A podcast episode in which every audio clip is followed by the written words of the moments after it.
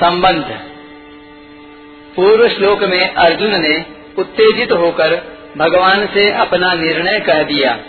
अब भगवत वाणी का असर होने पर अर्जुन अपने और भगवान के निर्णय का संतुलन करके पाँचवें श्लोक में कहते हैं, गुरु ही महानुभावान श्रेयो भोक्तुम वैक्षमपि हलोके अस्वात् कामास्तु गुरुनिहैव भुञ्जीय भोगान् रुदिर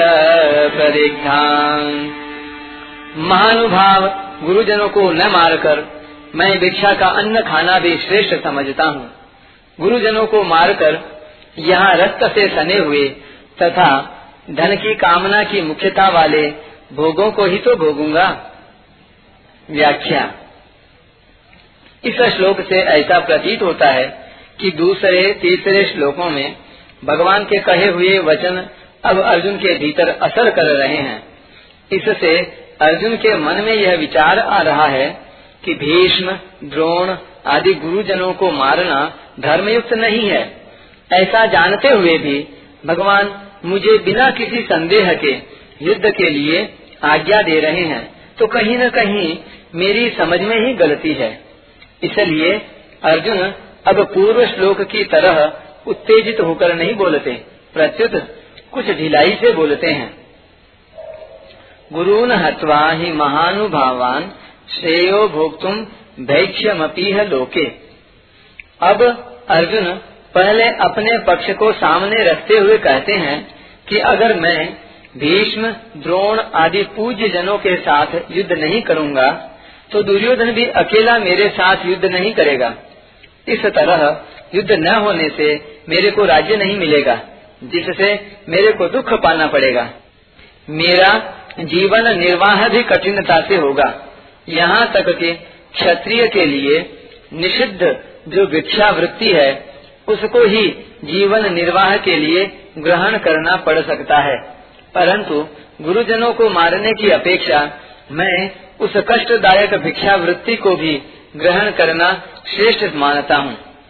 यह लोके कहने का तात्पर्य है कि यद्यपि भिक्षा मांग कर खाने से इस संसार में मेरा अपमान तिरस्कार होगा, लोग मेरी निंदा करेंगे, तथापि गुरुजनों को मारने की अपेक्षा भिक्षा मांगना श्रेष्ठ है। अपि कहने का तात्पर्य है कि मेरे लिए गुरुजनों को मारना भी निषिद्ध है और भिक्षा मांगना भी निषिद्ध है, परंतु इन दोनों में भी गुरुजनों को मारना मुझे अधिक निषिद्ध दिखता है। हत्वार्थ कामास्तु गुरु निहैव भुंजीय भोगान रुधिर प्रदिग्धान। अब अर्जुन भगवान के वचनों की तरफ़ दृष्टि करते हुए कहते हैं कि अगर मैं आपकी आज्ञा के अनुसार युद्ध करूँ तो युद्ध में गुरुजनों की हत्या के परिणाम में मैं उनके खून से सने हुए और जिसमें धन आदि की कामना ही मुख्य है ऐसे भोगों को ही तो भोगूँगा। मेरे को भोग ही तो मिलेंगे। उन भोगों के मिलने से मुक्ति थोड़े ही होगी, शांति थोड़े ही मिलेगी। यहाँ यह प्रश्न हो सकता है कि भीष्म, द्रोण आदि गुरुजन धन के द्वारा ही कौरवों से बंधे थे। अतः यहाँ अर्थ कामान पद को गुरुन पद का विशेषण मान लिया जाए तो क्या आपत्ति है? इसका उत्तर यह है कि अर्थ की कामना वाले गुरुजन, ऐसा अर्थ करना उचित नहीं है।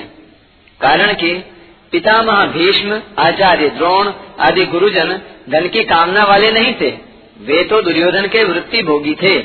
उन्होंने दुर्योधन का अन्न खाया था। अतः युद्ध के समय दुर्योधन का साथ छोड़ना कर्तव्य न समझकर ही वे कौरवों के पक्ष में खड़े हुए थे।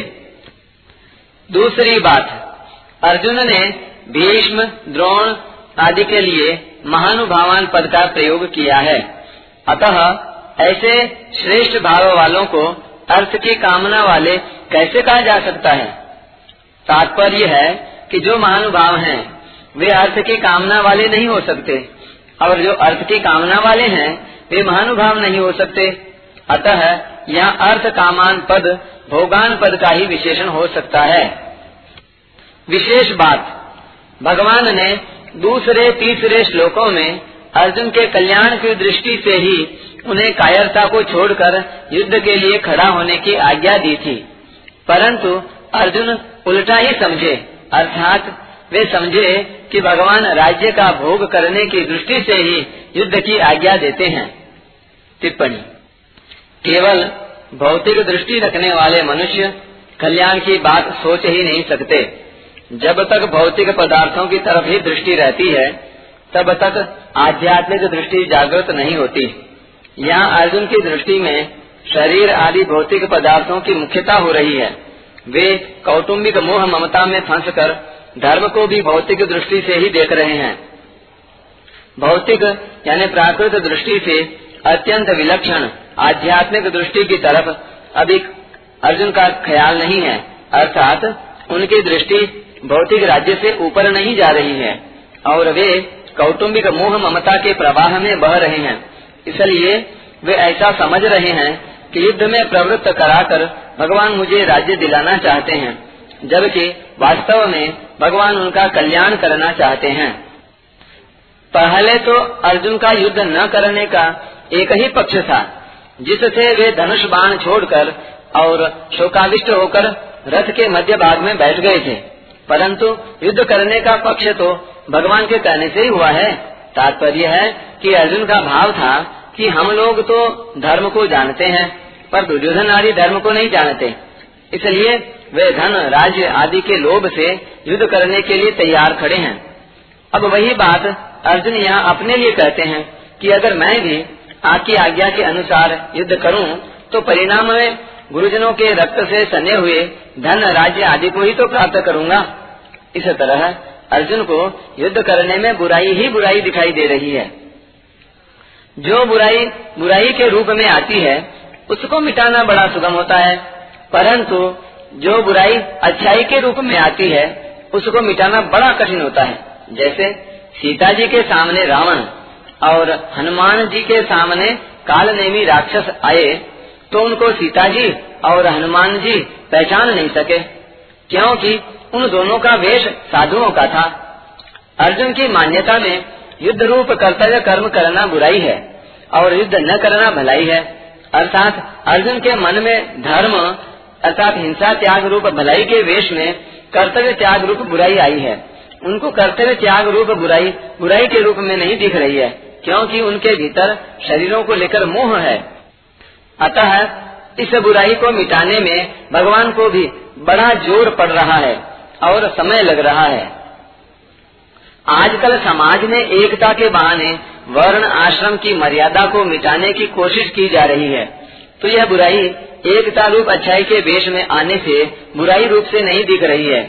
अतः वर्ण आश्रम की मर्यादा मिटने से परिणाम में लोगों का कितना पतन होगा, लोगों में कितना असुभाव आएगा इस तरफ़ दृष्टि ही नहीं जाती। ऐसे ही धन के बहाने लोग झूठ, कपट, बेईमानी, ठगी, विश्वासघात आदि आदि दोषों को भी दोष रूप से नहीं जानते। यहाँ अर्जुन में धन के रूप में बुराई आई है कि हम भीष्म, द्रोण आदि महानुभावों को कैसे मार सकते हैं? क्योंकि हम धर्म को जानने वाले हैं। तात्पर्य है कि अर्जुन ने जिसको अच्छाई माना है, वह वास्तव में बुराई ही है, परंतु उसमें मान्यता अच्छाई की होने से वह बुराई रूप से नहीं देख रही है। परिशिष्ट भाव। महानुभावान, भीष्म, द्रोण आदि गुरुजनों का अनुभाव भीतर का श्रेष्ठ भाव है, शुद्ध है, क्योंकि युद्ध करते हुए भी उनमें पक्षपात नहीं है।